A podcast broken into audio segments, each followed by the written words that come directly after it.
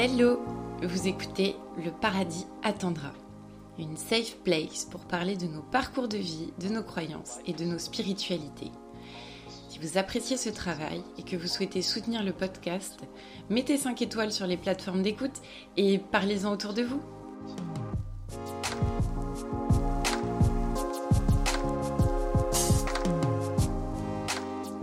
Le kintsugi, vous connaissez?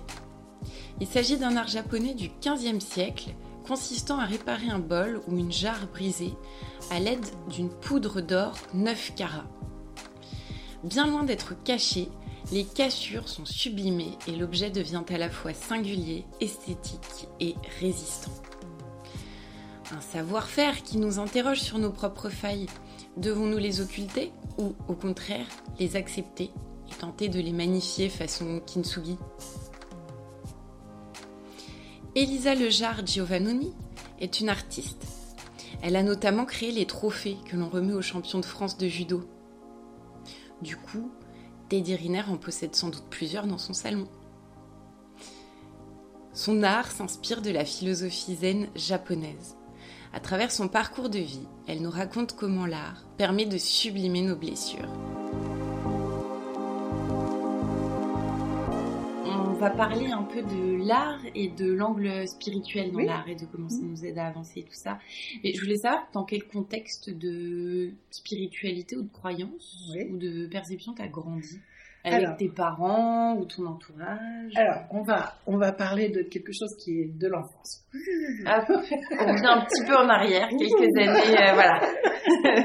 quelques années en arrière. Il se trouve que mes parents euh, sont partis avec euh, moi et mon frère aîné au Canada en 57.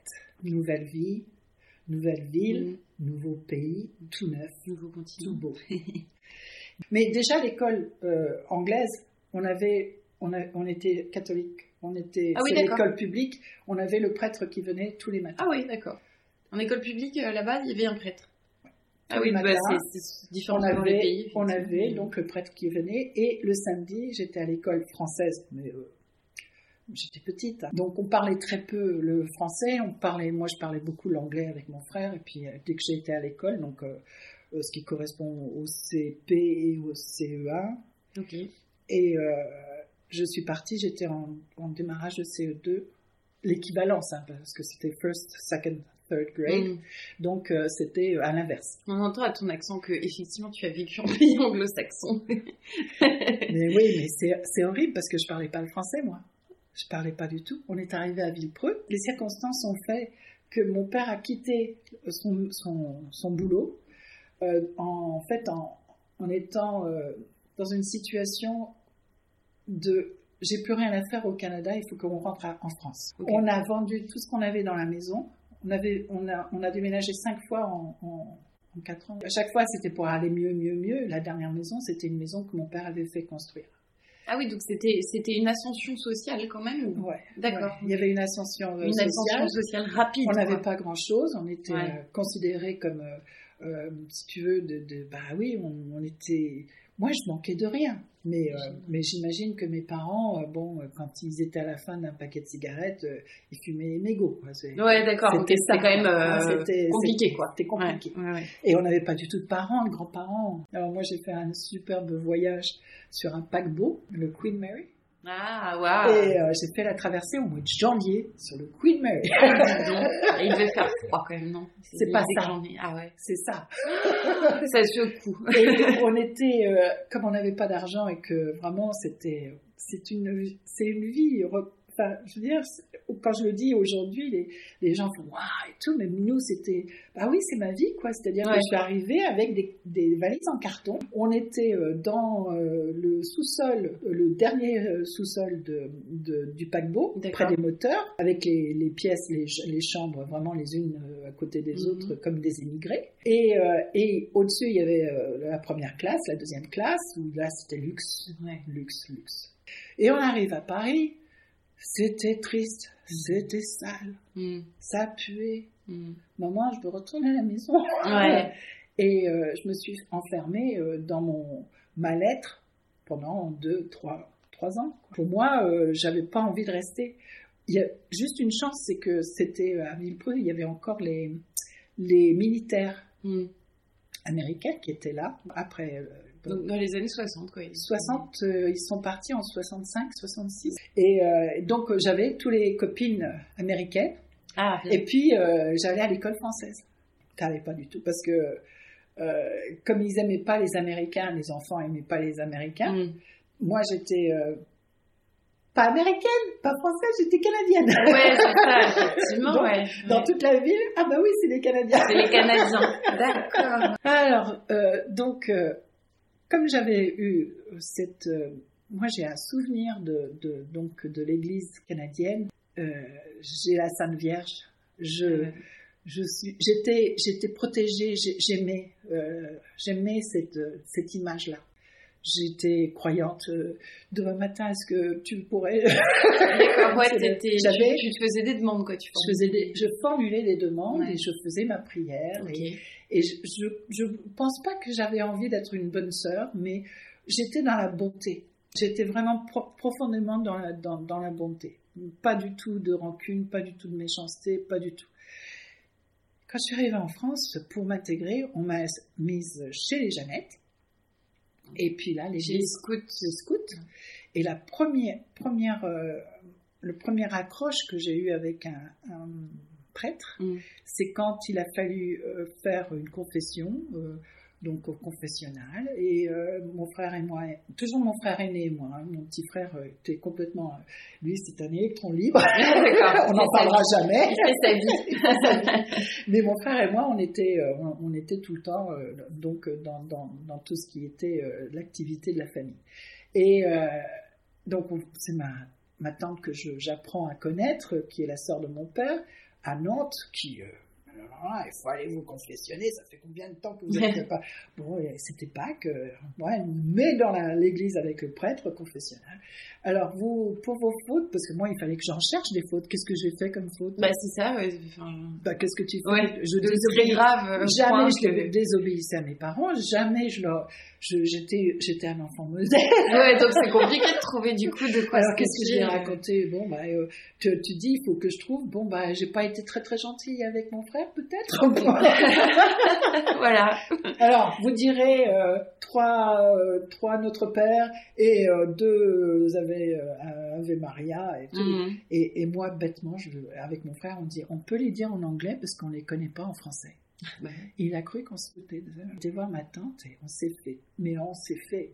Donc, là, on, a, on s'est dit, mais qu'est-ce que c'est que ces prêtres? Ouais, en ayant juste demandé à pouvoir le faire sur une langue que On n'a rien fait de mal. mieux, quoi, ouais. Et là, on s'est retrouvés jugés par toute la famille, par tout le truc. Oh là là. Et là, j'ai fait, moi, il y a quelque chose qui me colle pas. Ouais. C'est pas du tout les, c'est pas du tout ce que j'ai connu au Canada où c'était un prêtre jeune, c'était, il y avait une, une sorte d'émulation. Je veux dire, on faisait les fêtes de Noël et tout, c'était dans la gaieté, c'était dans la joie. Et là, je, vraiment, je voyais pas où était la joie Ouais, et je voyais pas où était la gaieté. Donc, euh, bah, Écoute, je vais faire les Jeannettes, je vais obéir à mes parents et tout ça, mais euh, moi, ça y est, c'est décidé. Je crois, mais pas l'Église. Je suis spirituellement en connexion, je ne sais pas avec qui ni quoi, Mm. mais j'aime ça et j'aime j'aime ce que j'ai dans mon cœur et tout le reste n'a aucune importance, je fonctionne sans eux. Donc quand je suis, je me suis mariée, j'ai demandé à mon mari, euh, mon futur mari, euh, on va pas à l'église. hein. Et quand on aura des enfants, euh, on les baptise pas tout de suite, Mm. hein, on, on les laisse choisir. Mm. Tous les deux, ils ont choisi de se faire baptiser. Ah ouais, ça. à l'âge de 8 ans, 9 ans. Ils ont été au catéchisme, ils ont été beaucoup plus croyants et tout. Et, et moi, je passais pour celle qui, euh, en fait... Qui euh, dit qu'il n'était pas forcément très ah non, mais ça, par euh, par l'exemple, tu comprends rien. et moi, je vous ai laissé la liberté. Ouais, c'est ça. je vous ai laissé la conscience de, Mm. de choisir.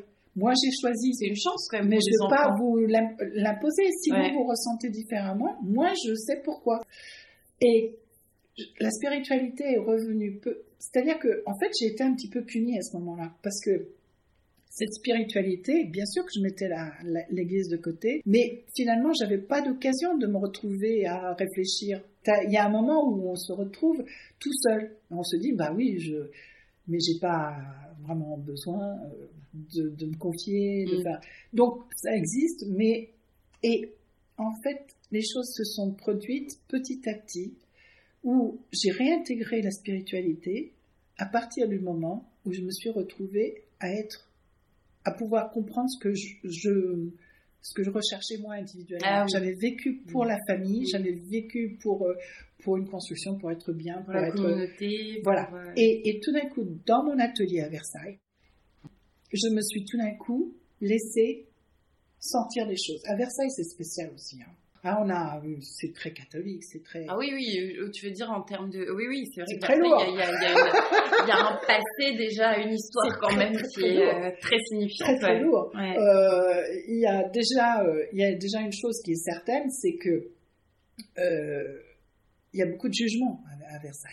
oui, ben il y a des familles, comme on dit, comme moi qui arrivent. Ouais qu'est-ce qu'elle fait là toute seule? D'accord, déjà. Et, je le sens, je, le sens tout de suite. Je me dis, ça y est, le jugement est là, il va falloir que je passe un petit peu de temps à mhm. convaincre euh, ceux qui ont besoin d'être convaincus que je suis là pour de bonnes raisons. Ça a commencé par euh, une restauration toute bête, hein. c'est fou comme ça, ça se propulse d'un seul coup. J'ai une sculpture comme ça qui vient de la part d'un architecte qui est en train de rénover un appartement à Versailles, qui est toute noire, de la tête aux pieds. On voit pas trop, on a l'impression que c'est un, on va dire un mendiant. Et puis, euh, à côté de ça, j'étais en train de faire, alors ça c'est très bizarre, pourquoi je l'ai fait en même temps, je n'en sais pas, je ne pourrais pas l'expliquer. Mm. J'étais en train de faire une femme, haute comme ça. Donc euh, à avec, peu près un mètre? Ouais, ouais. Et j'ai eu envie de faire Jésus. Ah tiens. Le premier Jésus que je fais, il est tout nu euh, dans les bras de. Il est à part de la Sainte Vierge et tout nu avec la. un bébé Jésus, quoi. Un bébé, oui, oui, un bébé, un, nouveau-né. Un nouveau-né. J'ai cette sculpture noire. Mm-hmm. Et puis, euh, je commence à nettoyer. Euh, je commence, hein, et puis je vois des pieds. mais c'est pas des pieds, c'est des sabots. Oh, puis ça, c'est des cornes. Ah, mais c'est le diable Alors, j'avais des gens qui rentraient dans mon atelier, et puis, ils disaient, ah, qu'est-ce que vous êtes en train... Ah, ah, ah ben ça, c'est la Vierge. Ah, ben, ça, ah, c'est bien. Je dis, vous inquiétez pas, la Vierge est là, elle me protège. C'était bizarre parce que vraiment, il y avait, ça pesait sur moi en me disant, mais, mais pourquoi ils sont là tous les deux? Ouais. C'était vraiment, euh, c'était, tout d'un coup, il y a eu un déclic en moi. D'accord. Il y a eu un déclic, je me suis dit, je me suis sentie protégée par la Vierge. C'était comme une protection. Cette Marie, elle était vraiment lumineuse. Elle m'a, elle, m'a suivie, elle a été tout le temps présente. Elle était là, tranquille. Mais quand j'avais quelque chose où j'étais angoissée, j'avais l'impression que je pouvais m'adresser à quelqu'un qui était là avec moi. Du fait que j'ai gardé cette Vierge dans mon atelier, mais discrète, hein, elle n'était mm. pas euh, là, euh, oui, mais elle était présente, elle était à l'étage d'ailleurs, elle était même pas. Et j'ai eu beaucoup, beaucoup de sculptures euh, religieuses. Mais pas que catholiques. J'ai eu du Bouddha, j'ai eu du. J'ai, eu plein Quand tu dis que tu as eu, c'est que tu as créé. Non, j'ai restauré. Ah, tu as restauré. J'ai restauré. Chaque fois, on venait. Avec des sculptures. Des sculptures à, euh, rénover. Alors, par exemple. Euh, euh, à Christ euh, sur la croix, euh, j'ai eu un, le prêtre qui est venu et qui m'a dit est-ce que vous pouvez parce que toute la surface du Christ était en craquelé, c'était en gomme lac, et donc j'ai travaillé sur le Christ ah pour le rénover. Donc j'ai des, des, lettres mm. de prêtres, de, de personnes qui, qui me remercient parce que j'ai remis en état euh, mais pas simplement une surface, mais mm. aussi une connexion. Un symbole aussi, une symbole. présentation. Une petite vierge qui est venue, euh, euh, c'était le papa et la fille qui venaient en me disant J'ai cassé ça malheureusement, une petite vierge en porcelaine. Mm. Est-ce que vous pouvez faire quelque mm. chose Ouais, des objets précieux de famille. Et j'arrivais à dire, mais c'est pas un hasard si vous venez me voir, parce que je ne connais pas de restaurateur comme ça. Moi, je l'accueille parce que j'ai l'impression de venir sauver une âme. Mm-hmm. Et donc, je, répare cette, cette, petite vierge en porcelaine. Ce qui est très bien, c'est que c'était au moment où je travaillais à Sèvres, donc j'avais pris quelques petites astuces pour pouvoir rénover. Mm-hmm. Et quand le, père a, remis en place la, la, statuette, euh, sa femme était tellement bouleversée qu'elle a voulu me connaître. Ah quand je rentre dans une cathédrale, une cathédrale dans, dans un endroit sacré, je ressens des choses. J'ai envie, de, en tout cas, de me sentir euh, complètement euh, comme si les rayons rentraient. Traversé de... Ouais. Comme, comme si euh, je recevais une, une charge, une charge Ouais. positive. D'accord. Donc je ressors et je suis, je suis complètement pas nettoyée, mais en tout cas en, en sécurité avec moi-même et, et, et en, et- et en, en- en accord avec tous ceux qui sont autour de moi. Tout va bien. Ah, génial. Ça, vaut le coup d'aller faire un petit tour. euh, du mais oui, mais oui, oui, oui, oui. Mm. Les personnes qui, euh, qui hésitent, euh, qui hésitent à rentrer dans ces lieux, Mhm. euh, je dis c'est dommage parce que tu mets un pied dedans Mm. et tout d'un coup il se passe quelque chose. Et tu veux dire qu'il se passe quelque chose? Pas- Là, on parle des églises, il y a peut-être Oui. d'autres euh, lieux de culte Oui, qui oui, peuvent faire ressentir des choses équivalentes.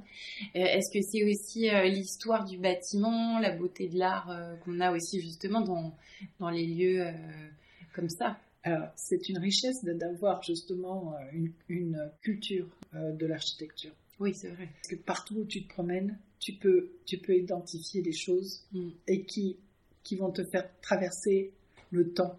Et le Ouais. temps, c'est super important. Euh, Enfin, si tu es OK de nous raconter un petit peu, euh, je sais que tu as traversé justement dans ta vie euh, quelques, quelques épreuves. Euh, Est-ce que tu serais d'accord de m'en raconter une et de me raconter aussi comment, euh, via, euh, alors, je sais pas si c'est via la spiritualité, via l'art, via la spiritualité dans l'art ou via tes croyances, euh, on va dire. Alors, entre tout ça, c'est une. Ouais, T'as réussi à, à avancer, Ouais. à, à te reconstruire. Alors, comme tout jeune, on, on a besoin d'une famille bien équilibrée Mm. pour pouvoir faire tranquillement ses études, penser qu'à soi, Mm. être avec les copains et tout ça. Malheureusement, dans ma famille, depuis que maman euh, était euh, un petit peu, euh, on va dire, secouée par, par le fait d'avoir quitté sa famille, la retrouver, se réinstaller donc dans sa vie française, elle a voulu essayer de, de, de prendre un peu alors, c'est la situation de la femme dans les années 60. hein. Oui, c'est vrai que le contexte est très différent. très- Ouais, ouais, très différent. effectivement. Elle devait obéir à son, son mari. Elle voulait travailler. Euh, Mon père n'était pas d'accord. Il Ah gagnait suffisamment d'argent. Euh, Il était vexé si elle devait. euh, Ok. je- voilà, voilà, voilà. Donc, euh, Pas simple. et donc, elle s'ennuyait. Ouais. Elle avait pas, elle avait tenté de un petit, un- une petite sortie pour travailler, puis euh, vite, elle s'est retrouvée donc avec un, un- Mon père était autoritaire. Il était pas méchant. Il était Ouais. totalement euh, misogyne, Le patriarcat. euh, qui ouais. n'avait aucune. Enfin, la femme, il fallait qu'elle reste à sa place. Elle était là pour la Mm. famille. C'est elle qui devait s'occuper de, de- de- des enfants. euh. Et maman, elle était euh, une femme qui savait bricoler, qui savait Ouais. faire des tas de choses par elle-même, mais qui n'était jamais reconnue. Ouais. Jamais. Donc, euh, c'est dans une discussion sérieuse et tout. euh, Pas de reconnaissance, pas de pas reconnaissance. d'écoute. donc, elle, elle est tombée dans une profonde dépression. Et de cette dépression, euh, elle prenait du Valium, hein, mais elle a ajouté l'alcool. Donc, à l'époque où moi, je devais avoir une famille pour pouvoir me construire, Ouais, j'avais un père qui était un petit peu trop parti et une mère qui était instable. Et donc, je m'occupais de- d'elle psychologiquement. On était. T'étais soutien, quoi. Non, pas le soutien. J'étais, j'étais là, là. J'étais le mur qui Ah, essayait de la sortir de là. Ouais, ouais. Je- J'essayais de, de lui dire, mais maman, va travailler, va, Mm. t'occupe pas de ce que papa pense. Euh, Mm. toutes, toutes les femmes aujourd'hui, euh, euh, euh, enfin, j'étais, j'étais celle qui était euh, en fait un petit peu, un peu intolérante. Je le regrette aujourd'hui. Intolérante, tu veux dire par rapport à quoi? Sa situation. Je, Ah je- oui, tu- je tu ne tolérais pas. ouais, je ne qu'elle se laisse- qu'elle se laisse Ouais. mourir comme ça. tu Et donc, je la voyais euh, en perdition totale Mhm. avec euh, l'alcool, le Valium. Et une Ouais. femme que je, rentrais de l'école, euh, du lycée, et puis que je retrouvais euh, bah, pas dans son état, quoi, qui, était, qui était- et qui faisait tout pour être à peu près bien euh, quand son, son mari rentrait, euh, Mm. et puis de rien voir. ni Pour donner le C'était bref. Euh, j'ai traîné ça jusqu'à mes, jusqu'à mes 22, 23 ans où j'ai Mhm. fait l'école d'architecture. Le problème majeur, c'est qu'à ce moment-là, mon père a fait faillite et qu'il a eu des gros problèmes d'argent. Il y avait un peu d'histoire de, de- d'alcool pour lui aussi, malheureusement. Hein. Et donc, ils ont chuté tous les deux. Et mon père s'est suicidé. Donc, euh, le fait d'avoir laissé mes parents en me disant il faut qu'ils se débrouillent tout seuls, Ah là là. ouais. Maman avait fait trois tentatives quand même. de, suicide. Donc j'étais derrière une porte avec maman qui avait, euh, qui avait le téléphone et puis euh, le revolver ah. en, faisant du chantage pour dire que... Tu étais toute jeune quand même toi. ah bah quand on a un, moins de 20 ans, il faut... Il faut faut rester très calme, il faut encaisser quoi. Il faut encaisser, puis, puis se dire c'est pas grave. Mais il y a eu tellement d'histoires, tellement de choses, parce que quand il y a l'alcool, c'est tous les jours, c'est une, il y a une catastrophe tous les mm. jours. Et tous les jours, euh, tu, tu, tu, dis, mais qu'est-ce que je vais trouver aujourd'hui? Qu'est-ce qui va se passer aujourd'hui? Mm. Donc, quand j'ai commencé mes études à Paris, que j'étais éloignée d'eux, j'ai pu commencer à, à, penser à ce que je voulais faire. Donc là, euh, euh, je, je, je, je, trace maintenant, je trace. Donc j'ai eu mon diplôme et malheureusement ça s'est terminé donc euh, avec un suicide dans lequel ben, ça a cassé complètement ma vie quoi. Ah oui, tu Parce que j'étais partie pour être quelqu'un qui qui avait décidé de vivre euh, pas égoïstement, mais qui, qui, avait décidé de prendre des risques, construire sa vie, choisir un homme, parce qu'il y a un moment où je me suis dit, euh, il faut que j'ai aussi une famille, donc euh, j'étais tellement dans mon boulot, bon, il faut que je me trouve un quelqu'un. ouais, bah oui, quand même. Être un peu sur tous les fronts quand c'est possible. Dit, avant 30 ans, il faut que j'ai mes enfants, parce qu'après, c'est trop difficile et tout, et je reprendrai tout de suite après, tout va aller, donc je choisis le mari. Euh, qui était tout à fait d'accord. C'était un marin de marine marchande, donc il n'était pas souvent là. Ah oui, par contre, c'est vrai que ça, ça va avec son lot de... Non, mais c'était surtout un ami de, de mes amis qui, euh, qui m'ont fait rencontrer et j'avais dit, ça, il il... c'est vrai qu'en le regardant, il était charmant, il a été romantique. Euh, et euh, le voyage, c'est l'imagination. Ouais, c'est vrai. moi, j'étais dedans.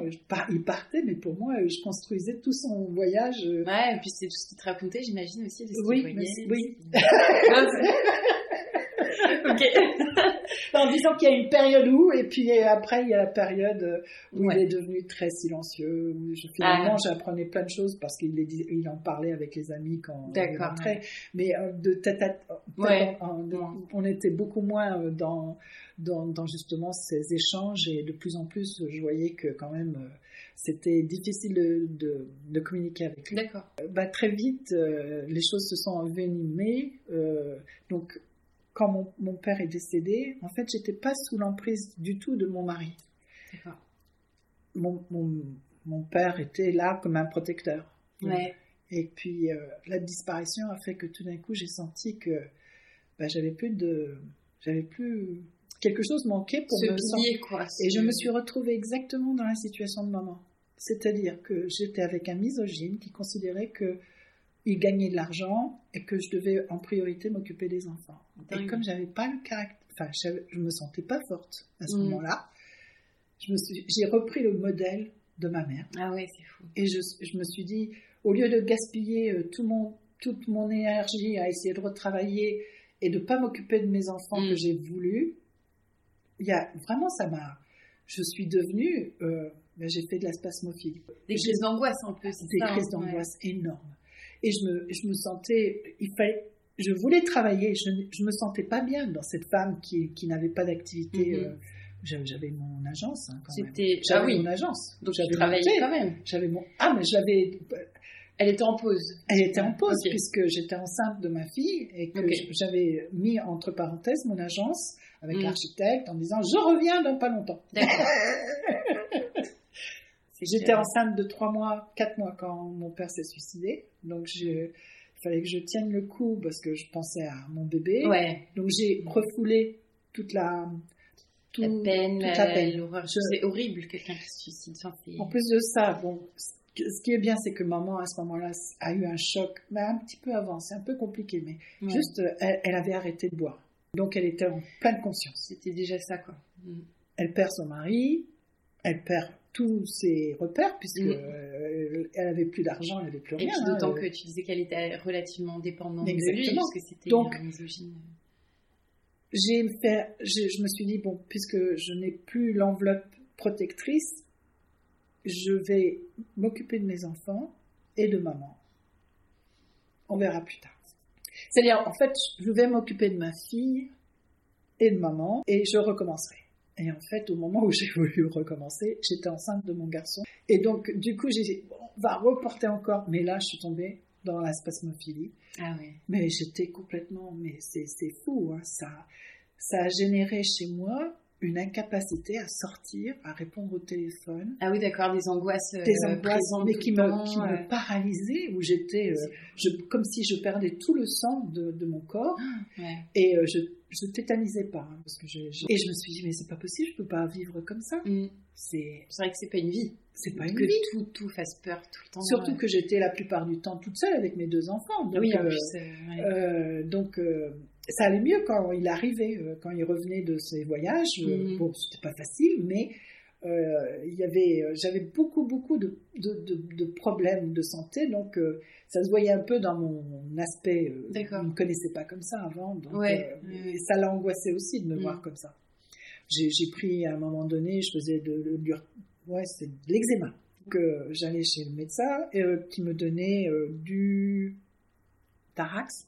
Ah, Atarax. Atarax. Je- Parce que j'en ai pris un petit peu pour la, pour leur- enfin ça aide à se tranquilliser, à trouver le sommeil ouais, Ouais, problèmes. ouais, c'est ça. Moi, ça me faisait dormir. Ouais, ça, mais ça fait Mais dormir. pas euh, du tout. Mais violent quand même. hein. C'est alors, C'est violent. Pour se on, me réveiller, on reconnaissait plus. Ouais. J'étais, euh, oui, tout va bien. Oui. Non, mais euh, c'est d'ailleurs, je crois qu'en philosophie, le concept de la taraxie, c'est euh, une forme de paradis. Bon, la tarax, euh, voilà, ouais. ça se réfléchit si c'est le paradis. mais- Bah, donc, euh, donc euh, l'eczéma allait un peu mieux, mais bon, euh, là, j'ai fait quoi Six mois de d'Atarax, puis de- elle me l'a enlevé du jour au lendemain, et puis je, je euh, disons que j'ai toujours les phénomènes de dermato, tu sais, tu, les formes de strangulation, des choses comme ça, quand Ah j'en ouais. prends, quand je, quand j'en, quand je prends pas Des de- marques rouges, tu Ouais. veux dire, des choses comme ça, c'est fou ça. ça, ça revient. euh. Donc je suis depuis les années 90, Mhm. je suis pas sous Atarax parce que j'ai fait des allergies citérésine, après j'ai ouais, euh, j'ai- changé de. changé de médicaments, enfin j'ai fait plein de choses. Mm. Mais c'est là où c'est la résilience arrive. Parce que là j'avais touché le fond. Ok, à ce moment-là, À ce moment-là, je me suis dit, je suis plus qu'une. je n'ai pas envie de vivre. Quoi. Ouais, ouais. Donc, je me suis dit, bon, alors, il y a des choses à faire, on va Mhm. chercher. Mhm. Euh, donc, euh, c'est là où j'avais, moi, j'avais fait une préparation à l'accouchement par la sophrologie. C'est une façon de décomposer ton, ton, ton état Mhm. de celui qui... euh, on rentre en méditation, finalement. C'est Oui, une, une méditation. On va effectivement se focaliser sur la- le souffle pour l'utiliser, pour le répandre dans son corps. C'est-à-dire que visuellement, il faut que tu passes étape... Mais c'est vraiment une grosse concentration. hein. Mhm. Plus que la méditation, c'est une concentration où tu dois arriver à prendre ton souffle et tu l'envoies au bout de tes orteils. Ah oui, Et ça puis, traverse petit le corps. à petit, tu fais de la visualisation, de remonter petit à petit, et là, tu prends conscience de chaque partie de ton corps. Je me suis rendu compte que je Mm. ne savais pas faire des échanges gazeux dans mon corps. T'as- tu as entendu comment j'ai parlé? Dans mon corps. Je n'ai pas su. Non, mais je fais exp- Parce Ouais. que tu, je, n'a- je ne savais plus expirer Ouais. Tu sais, enfin, tu savais plus respirer. et je ne savais plus inspirer. Ouais. Tout ça, le plexus. Bloqué quoi, Bloqué. complètement. Diaphragme, plexus, tout. J'ai fait des cours par correspondance de sophrologie. Oh, impeccable. Mm. J'ai appris des tas de trucs, euh, j'étais intéressée par l'hypnose, machin et tout, jusqu'au moment où je me suis dit l'hypnose, c'est pas, pas terrible quand même. Ah ouais, d'accord. À l'époque, c'était la première fois où on parlait quand même de sophrologie. Oui, parce que c'est, on parle donc là des années euh, quoi, 80. Enfin, oui, 80, 90. oui, c'était ouais. vraiment C'est le nouveau, début, ces concepts-là. Quand je suis rentrée dans le domaine de l'hypnose, là, on était vraiment trop, trop au début de l'hypnose. D'accord. ouais. Parce que on faisait rentrer dans ce cercle de que je- j'arrivais très bien à faire de l'auto-hypnose. Donc, Mm. euh, mais à l'époque, je me disais, mais attends, euh, moi qui suis dans mon imaginaire, Ouais. à quel moment est-ce que j'en ressors Oui, oui, c'est ça, de pas non plus partir euh, trop loin. Quand de- que- Parce que moi, je, de temps en temps, je pouvais très bien passer une journée où j'avais l'impression d'être dans une dimension pas palpable du tout. Tu veux dire, tu rentrais dans ta tête. Je, je n'étais pas en connexion avec euh, quoi que ce soit. Ouais. J'avais l'impression de flotter toute la journée. Ah ouais, ouais. Par exemple, je suis invitée un samedi à déjeuner dans, chez une, une, bah, la fille de, de, de, de mes voisins qui m'ont employée par la suite, Mhm. qui habite euh, à Villepreux, donc un endroit que je connaissais très bien des années avant. Ouais. Bon, donc j'arrive dans un endroit où finalement tous mes souvenirs sont remontés. D'accord. Je me voyais petite et tout. Je flottais. Et Ouais. j'avais besoin d'essence avant d'arriver chez eux. Euh, je flotte. Je me gare euh, dans la pompe à essence. Mhm. Je prends l'essence. Je veux payer. Il n'y a personne. Mais je dis, mais attendez, euh, la pompe elle marche. J'ai de Mhm. l'essence. Et il n'y a pas, la caisse n'est pas ouverte, Mhm. tout.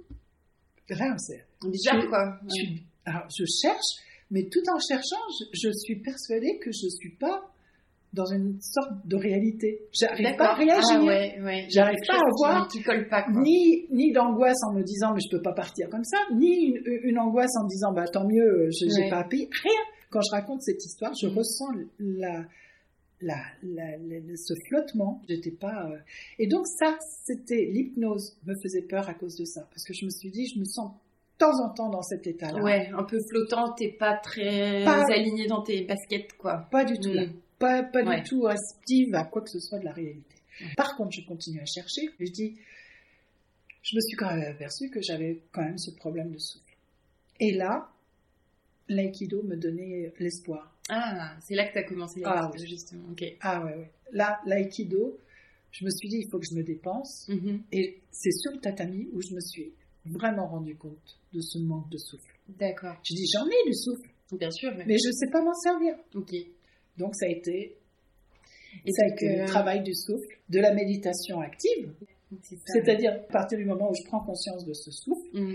je le prends et je sais comment le renvoyer. C'est pas en un an, c'est pas en deux ans, c'est pas en trois ans, c'est pas en quatre ans. C'est avec l'aïkido, ça a été de la persévérance D'accord. et d'être persuadé que j'allais trouver cette solution Mhm. à un moment donné.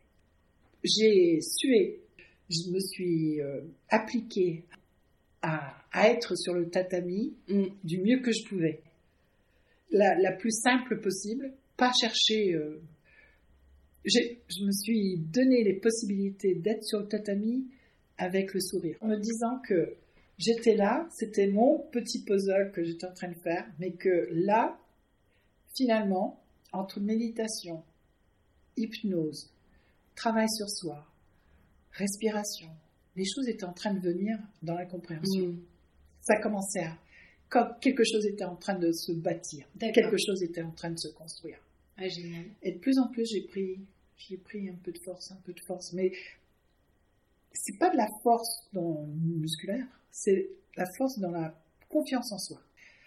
La confiance dans le fait de prendre de bonnes décisions, de savoir qui, qui peut comprendre euh, dans ton espace et qui va t'apporter un échange, euh, qui va te donner ton estime de toi, qui va... Et là, je me suis effectivement rendu compte que petit à petit, que je prenais beaucoup de force et Ouais. que mon mari devenait ridiculement... euh, Plus faible, du coup, en face. bah, le, il, il jouait le faible. Oui. Il jouait le faible. Parce qu'on joue des rôles, c'est vrai, souvent aussi dans le couple, veux dire. On joue, on joue un rôle, on prend la place. Alors, Lui qui est très colérique, Ouais. lui qui, euh, qui reste toujours euh, très égoïste, euh, il avait le de- il avait le dessus sur moi. Ouais. Puis petit à petit, bah, il avait plus le dessus. ça t'a redonné un peu de pouvoir, quoi, sur ta vie, sur... Oui, Ouais. je pouvais dire ce que j'avais besoin et ce qu'il me donnait pas Mm. et d'aller le chercher. D'accord. Ça a entraîné un divorce, Bah, forcément. forcément, là. Forcément, parce que lui, en fait, il était, euh, il était dans, il voulait pas accepter. Pour lui, l'aïkido c'était une secte, les artistes c'était des feignants. Oui, donc euh, effectivement, tu faisais tout ce qui en- correspondait Je pas à ne pas du tout. Ouais. Mais alors, pas du tout l'image. Euh, J'aimerais bien qu'on revienne, enfin, qu'on Oui, oui, oui, oui. sur la partie... euh, donc, tu es une artiste, ça on l'a Oui, un peu oui. mentionné, euh, oui, mais, mais j'aimerais bien qu'on parle de, euh, du lien euh, que tu fais alors, entre ton art, justement, bah, tes croyances, ta spiritualité et l'accompagnement d'autres personnes, justement, qui traversent euh, des périodes euh, pas faciles. Actuellement, euh, je me disais que tu transmets, en tout Oui. cas, c'est quelque chose qui te... Alors là, je vais te parler d'une série que je viens de faire avec cinq personnes qui sont intéressées par par mes tableaux euh, où il y a la calligraphie en grand. Des grands tableaux de calligraphie. Qui connaissent mes patines et euh, ils ont dit. Patines sur du bronze. Sur du bronze ou sur des sur n'importe quelle matière. Ah d'accord, sur n'importe quelle, matière. Ok. Donc euh, en l'occurrence là c'est sur des tableaux, des toiles. Ok. Et donc ces cinq personnes m'ont demandé de de leur faire découvrir la façon dont je pense pour essayer de comprendre comment quelle démarche ah. je fais. Ok. Donc je les ai fait rentrer directement dans ce, côté spirituel, ce côté inspiration. Ok. Inspiration et inspiration. C'est-à-dire ce qui me motive et ce qui m'apporte la possibilité d'aller plus loin. Oui. Alors, euh, le contexte, c'est de leur amener déjà pas mal d'éléments de, de représentation visuelle. D'accord. J'ai pris par exemple euh, des cartes qui sont écrites, qui sont spécifiques, où il y a marqué en japonais, en calligraphie euh, kanji, joie, amour, paix, espérance, bonheur. Je leur ai fait retourner les cartes et j'ai dit maintenant choisissez une carte. Donc chacune a pris une carte. Mm. Et je dis mais est-ce que vous vous rendez compte que ça correspond complètement à ce qui, ce qui va vous faire comprendre ce que vous allez faire? Bonheur. Bonheur. Une personne, bonheur. Je dis, toi, ça veut dire quoi, bonheur? Donc, tu vas être inspiré par la calligraphie, c'est-à-dire que tu vas faire toute une séance mm-hmm. sur toi-même en écrivant ces kanji. et c'est cette, euh, je sais pas comment on dit, idéogramme, enfin non pas du tout. C'est des idéogrammes. C'est des idéogrammes tu vas les répéter avec une plume, avec un pinceau, avec un crayon, ce que tu veux, sur n'importe quel support, un carton, un papier. Mais c'est pas ça, ça qui est important. C'est quand tu l'écris, tu dois penser bonheur. Ah ouais. Qu'est-ce qui te fait Qu'est-ce qui te fait donner l'image que tu atteins du bonheur ou que tu mmh. recherches du bonheur? C'est quoi le bonheur pour toi? C'est là où on travaille. Donc, la première chose, c'est qu'elle rentre, puis elle plein de messages sur le téléphone.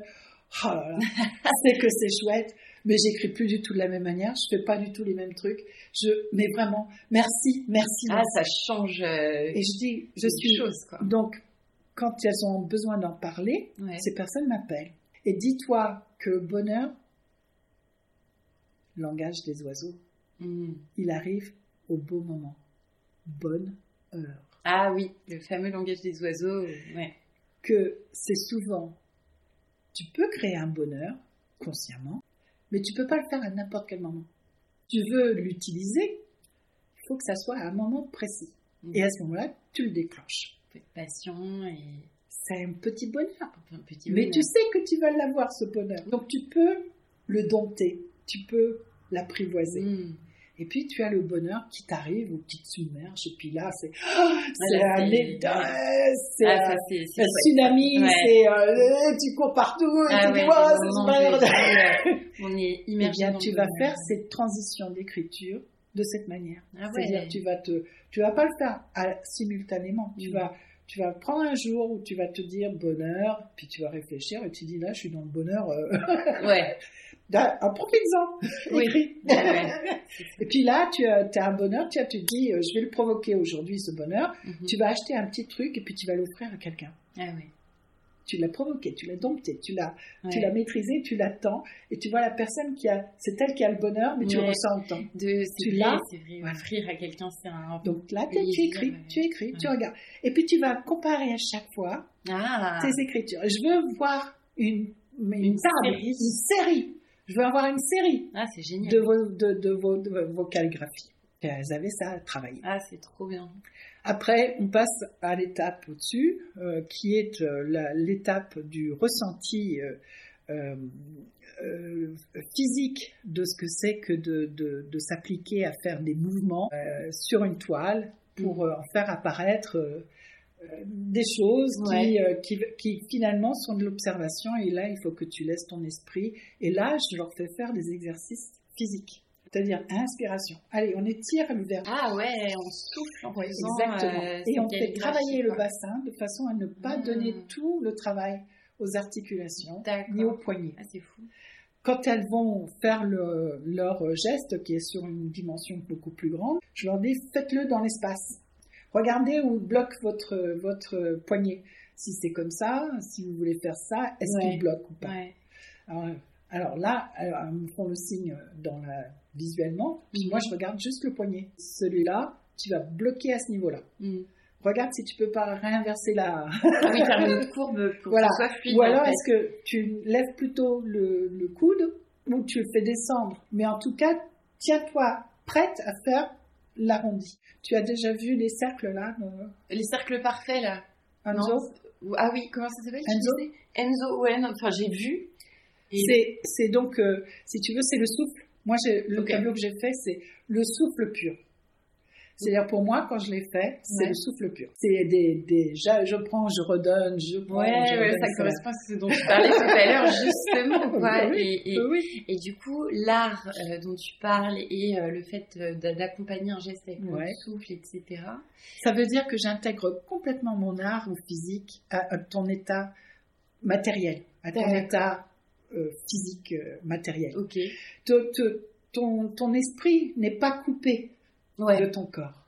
Tu as à la fois, tu peux rendre ton esprit plus clairvoyant parce que tu as préparé ton corps à une souplesse Mmh. d'acceptation et de relaxation qui fait que tu fais vraiment interagir ton état.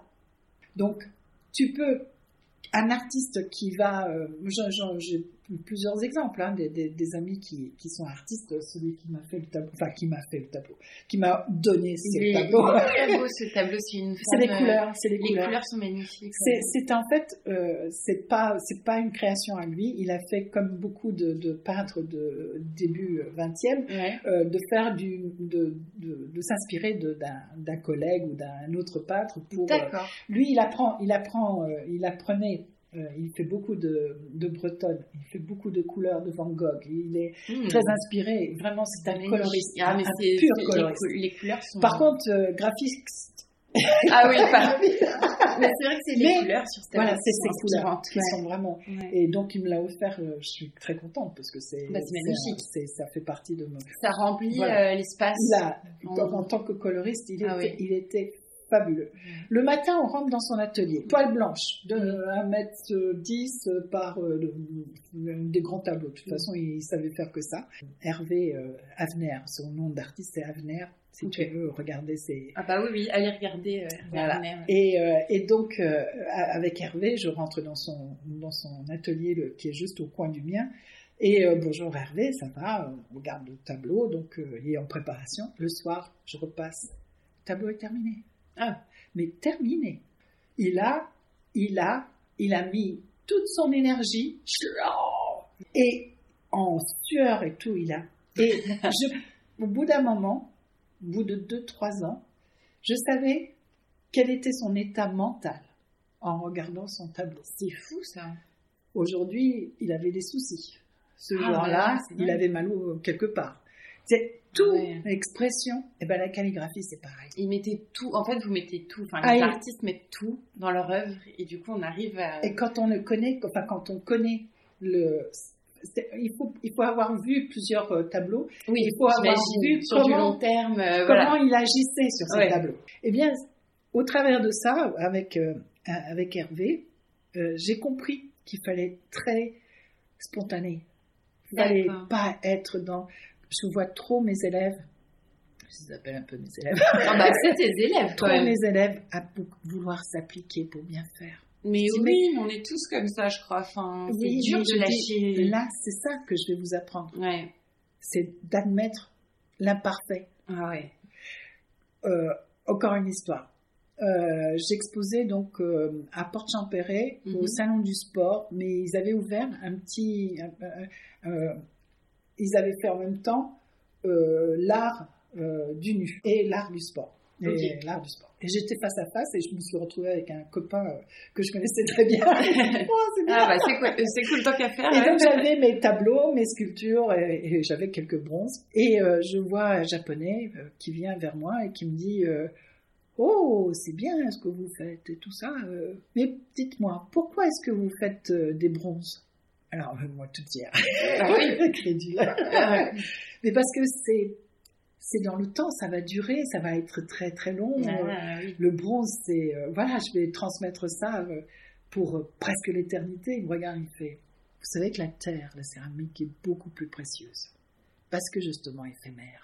Ah, eh ben voilà. Eh ben voilà, mais j'ai tout. la petite philo. Moi qui étais contente d'avoir un japonais qui allait regarder mon travail.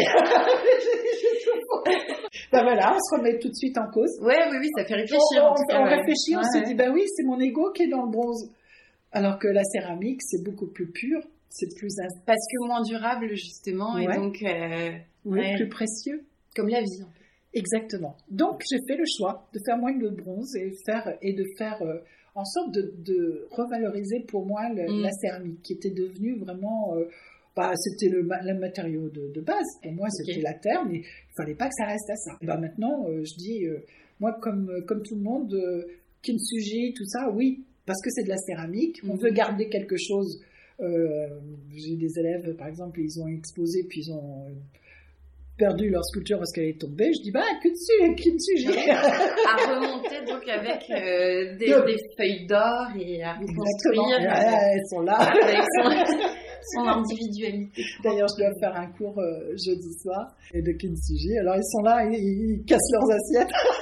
ah, mais c'est passionnant, mais... J'ai moi le kintsugi, c'est, il faut que ça soit une infraction euh, euh, inattendue. Je veux dire, c'est, enfin, une infraction. Oui, on, ne casse pas soi-même le, voilà. le, truc. Voilà, il faut que, il faut qu'il y ait une histoire ouais, c'est, on voit quelque chose d'unique. Oui. Enfin, c'est ça, je pense, l'idée, non de... Et pas du tout euh, prévu. De, ouais, complètement. Il y a beaucoup de euh, beaucoup d'imperfections. Mais ces imperfections font la beauté. Exactement. En fait, on peut contempler ça pendant des heures parce que justement, c'est pas. c'est de toute façon euh, conventionnel. C'est pas quelque chose. C'est pas. Il y a des, il y a une surface qui. Et ça, c'est tout petit, hein, mais il y a des très belles sculptures qui sont beaucoup plus. c'est magnifique. J'adore. C'est de ça qu'il s'agit justement quand tu parles de spontanéité, de ne pas se poser trop de questions, juste d'aller. Non, l'art spirituel, c'est ça, c'est doit être ou ne pas être. C'est l'acceptation que tu fais quand tu vois que les choses ne se mettent pas en place, c'est qu'il ne doit pas être. C'est hyper. Je pense que pour beaucoup de gens qui veulent tenter de se mettre à ça fait un peu d'art, je pense que c'est tellement. Euh, oui, ça fait vraiment ça fait du bien. C'est pour ça que c'est pour ça que mon, ma transmission à Sèvres, sur des interventions sur, euh, sur euh, soit une demi-heure, soit deux heures, soit mm. euh, cinq cours de deux heures, c'est ce que les, les, personnes, je les déculpabilise ah, en disant, J'imagine. C'est pas parce que vous ne savez pas, mm. c'est parce qu'il y a quelque chose qui se produit où vous bloquez pour empêcher que la chose se fasse naturellement. Elle devrait venir, mm. mais c'est vous qui la bloquez intellectuellement. Tu veux aller vers ça. Ok. Maintenant, c'est ton travail dans le présent dans le présent, ton, ton, ta présence, ta présence seconde après mm. seconde de ce que tu fais, qui va faire apparaître les choses parce qu'elles doivent arriver dans cet ordre-là. Ah, et qu'elle va se construire parce que ton œil, ta main suivent ton mm. travail et ça va apparaître tout seul. Si tu dis la finalité c'est long, c'est un petit peu comme ça, c'est un petit peu comme ça, clac, clac, clac, clac, je dis mais t'as rien. Oui, en fait, on est dans un contrôle de tout et on sait rien. Il n'y a rien, il n'y a rien, y a rien, c'est mm. aucun plaisir, aucune recherche, aucun ressenti. Bah, va, euh, va au champ acheter euh, la sculpture oui, euh, toute faite. et, et, par rapport à ça, justement, enfin, pour un peu terminer notre échange, je pense qu'on va se diriger vers la fin tranquillement. euh, moi, je voulais savoir, toi, en fait, quand tu as commencé l'art, tu as ah. senti ce lâcher prise immédiatement ou ça a été Quand j'ai fait mes études d'architecte d'intérieur, j'étais entourée de copains qui étaient artistes. Dès, dès que j'ai eu, euh, dès mon entrée en troisième, mhm. 15-16 ans, j'ai eu cette chance de rencontrer un groupe de Versailles qui se réunissait pour faire euh, de la musique, pour faire du dessin, ah, pour faire euh, du théâtre. Et on avait un appartement qui appartenait à une à une mère de, de, nos, de, notre groupe qui Mhm. était institutrice, qui nous avait, qui avait pas du, il n'y avait pas du tout de meubles ni quoi que ce soit. Ah, ok, un appartement. Et on était- euh, libre. Comme dans un centre euh, aéré, mais que nous, on décidait d'avoir. Et il y avait des gens passionnants. Ah, oui. Parmi eux, Catherine Fro. Ah oui, quand même. Oui, oui, Ah, a- donc tu as côtoyé euh, Catherine. Catherine Fro. Fro, sa sœur, euh, euh, Pradinas, qui est un réalisateur maintenant. euh, Ah oui, donc il y avait un- Euh, vraiment. Gibra, Jean, Jean-Pierre Gibra, qui est un dessinateur de, bande- de, de BD euh, qui est incroyable. Euh, Enfin bon, Ah, C'est incroyable. ce On était dans un monde. d'artistes. et euh, moi j'étais rien du tout. J'étais toute petite, je regardais ça, mais j'étais, T'étais là. j'étais là. c'est ça. Par contre, quand j'ai commencé mes études d'architecte d'intérieur, à aucun moment je voulais être euh, comme eux. Je veux dire, Ouais. je, j'allais pas vers l'artistique. Je voulais quelque chose de beaucoup plus cartésien, apprendre à construire, être dans le design, euh, Mm. maîtriser. Je ne voulais pas, parce que je venais d'une famille où on n'acceptait pas ça. Oui. Il n'y avait pas de valeur là-dedans. D'accord. Donc, à aucun moment, j'ai voulu être artiste. Mm. Et aujourd'hui, même, j'ai du mal à, à dire que je suis une artiste. Ah ouais, d'accord. Ah oui, oui, oui. Je dis que les autres me, me nomment artiste. Mais toi, tu as Mais du moi- mal à te l'approprier. Moi, c'est ma vie, c'est mon chemin de vie. Ah c'est- Point. Pourtant, ouais, puisque Et tu je me rends compte, voilà, et je me rends compte de cette capacité que j'ai Mm. à, à travailler et à évoluer Mm. que depuis très peu de temps. Donc, ce lâcher prise que tu transmets, C'est un chemin je que toi aussi t'as Ah oui, fait. et l'acceptation, l'acceptation de ça. Tant, tant que je faisais mes, euh, euh, mes, mes, mes DS sur les colonnes, j'étais encore dans la maîtrise en me disant Oui, qu'il faut que je fasse quelque chose qui serve à quelque chose qui soit Voilà, et puis qui, qui peut, peut être industrialisé, qui peut être euh, Vendu, reconnu par des euh, vendus, des mm. ingénieurs. J'étais encore là-dedans. Je comprends, Je, je lâchais pas en me disant je suis une artiste, je sais faire des choses, d'accord, mais T'étais plus du côté de l'artisanat, en quelque Ah, sorte. je suis toujours du côté de l'art. Ah, d'accord, ok. Donc je suis dans artisan euh, créateur, Ouais. mais je suis plus artisan Qu'artiste. qu'artiste. Ok. D'ailleurs, enfin, je vais inviter les gens qui nous écoutent à aller regarder. Je pense que sur Internet, on peut peut-être voir euh, quelques-unes de tes œuvres. ou- Alors, moins, de moins en moins, enfin, tu, bah, tu- rajouteras le nom Le Jar, qui est mon nom de, de Le mariée. Jar. Donc, on tape Elisa Le Jar Giovannoni. Giovannoni. Ok. Et là, tu auras sur Internet euh, mes ateliers, mes, mes différentes euh, interventions. euh. Et pour dire que moi, je suis pas du tout experte en art, mais comme tout le monde, j'a- j'adore regarder. Et que dans ce que tu crées, on voit le geste et l'énergie. Je sais pas comment dire. Il y a quelque chose justement que tu proposes, même aux gens qui regardent, de Oui, tu voudrais avoir quelque chose de visuel pour, euh, pour ça, mais alors est-ce que je... Non, mais du coup, de, de dire aux gens, s'ils peuvent aller euh, sur Google, regarder ce que tu fais, que ce Ouais. soit euh, du côté justement des idéogrammes ou même des sculptures qui sont euh, hyper euh, bah, Alors, c'est une chose... Voilà. quoi. Aujourd'hui, vous- avez cette facilité, je dirais les jeunes. J'ai continué à traverser euh, le temps euh, en ayant euh, le- l'activité, pas sur... euh, bah oui, pas, pas la sur- communication de ce pas que la tu fais. Non, non, mais c'est voilà. clair que c'est... Par contre, des, des personnes comme toi sont des, des transmetteurs de ce que je suis, de ce que je fais, comment je le fais, parce que tu, tu vis ce que tu, tu le contactes, qui est très Ouais. important. Maintenant, euh, pendant la période où j'avais plus d'énergie, j'ai arrêté de faire des, des- des démonstrations d'énergie, parce que quand tu n'as Bah, pas d'énergie, tu dis, bah Ouais. attends, euh, donc tu, tu sais que ta, la vie, elle va être euh, par période. Des périodes où tu vas donner, tu, des périodes... Après, tu t'aperçois qu'il y a des périodes où tu, tu, tu as beaucoup de gens autour de toi qui ont- sont en demande, parce qu'en souffrance. Mm.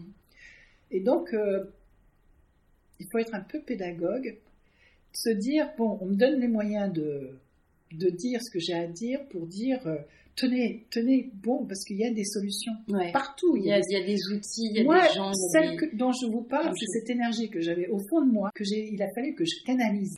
Donc, si on n'a plus d'énergie, on peut rien canaliser. Non, Donc, la vie est aussi quelque chose où il faut arriver à avoir un peu de philosophie, de savoir que l'expérience de certains vont servir à d'autres. Patience, ça va revenir, et une période, puis après ça revient. Si- Il y a des gens comme ça qui peuvent te parler en te disant, ben voilà, accepte simplement, sois pas dans la résistance, mais sois dans l'acceptation. Mm. l'acceptation est toujours mieux quand on est accompagné. si on n'est pas accompagné par, par euh, du matériel, euh, des choses qui te permettent de tenir à la rampe, la spiritualité est le meilleur conseil. C'est-à-dire que rentrer dans la, spiritualité, ça te permet d'avoir justement tous les outils jusqu'au bout de la vie pour te dire, il y a tout pour que tu puisses faire cette expérience de vie. C'est une expérience. Mm. Et, euh, et, tu la traverses.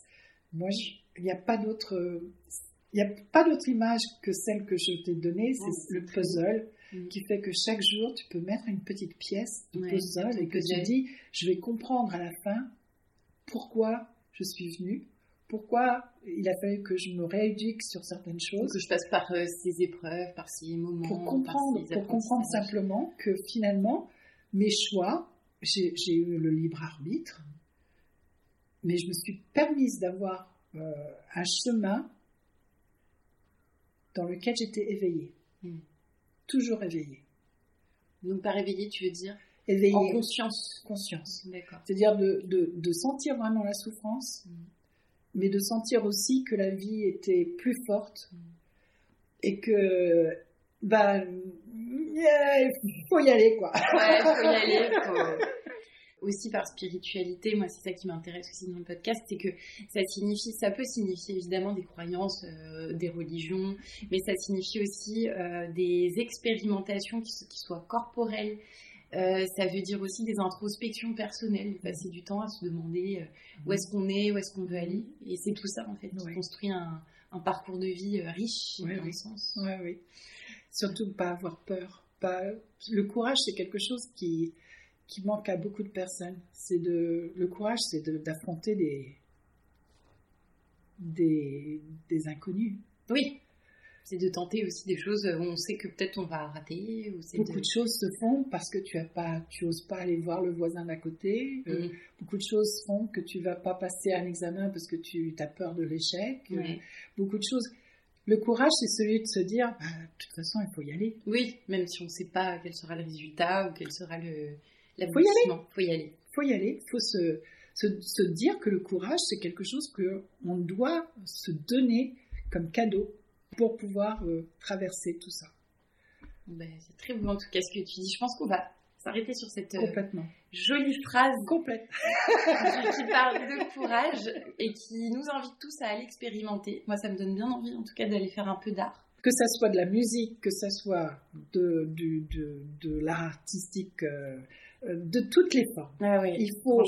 C'est ta richesse, c'est de pouvoir explorer. Ouais, on a cette chance aussi tout ce que la sensibilité peut recevoir. Mm. Sensibilité, c'est, c'est, c'est autre chose que d'être simplement euh, celui qui subit, c'est celui qui ressent, c'est, c'est la beauté, tout ça, c'est toi qui. C'est un peu notre cadeau en tant qu'être humain aussi. Ah bah c'est tellement magnifique. Magnifique. bah en tout cas, euh, Elisa, je voulais vraiment te remercier pour ton temps et pour ton et pour voilà, enfin tout, tout, ce que tu nous as raconté, je pense que ça va parler à beaucoup de gens et que ça va être très utile. Donc euh, vraiment merci.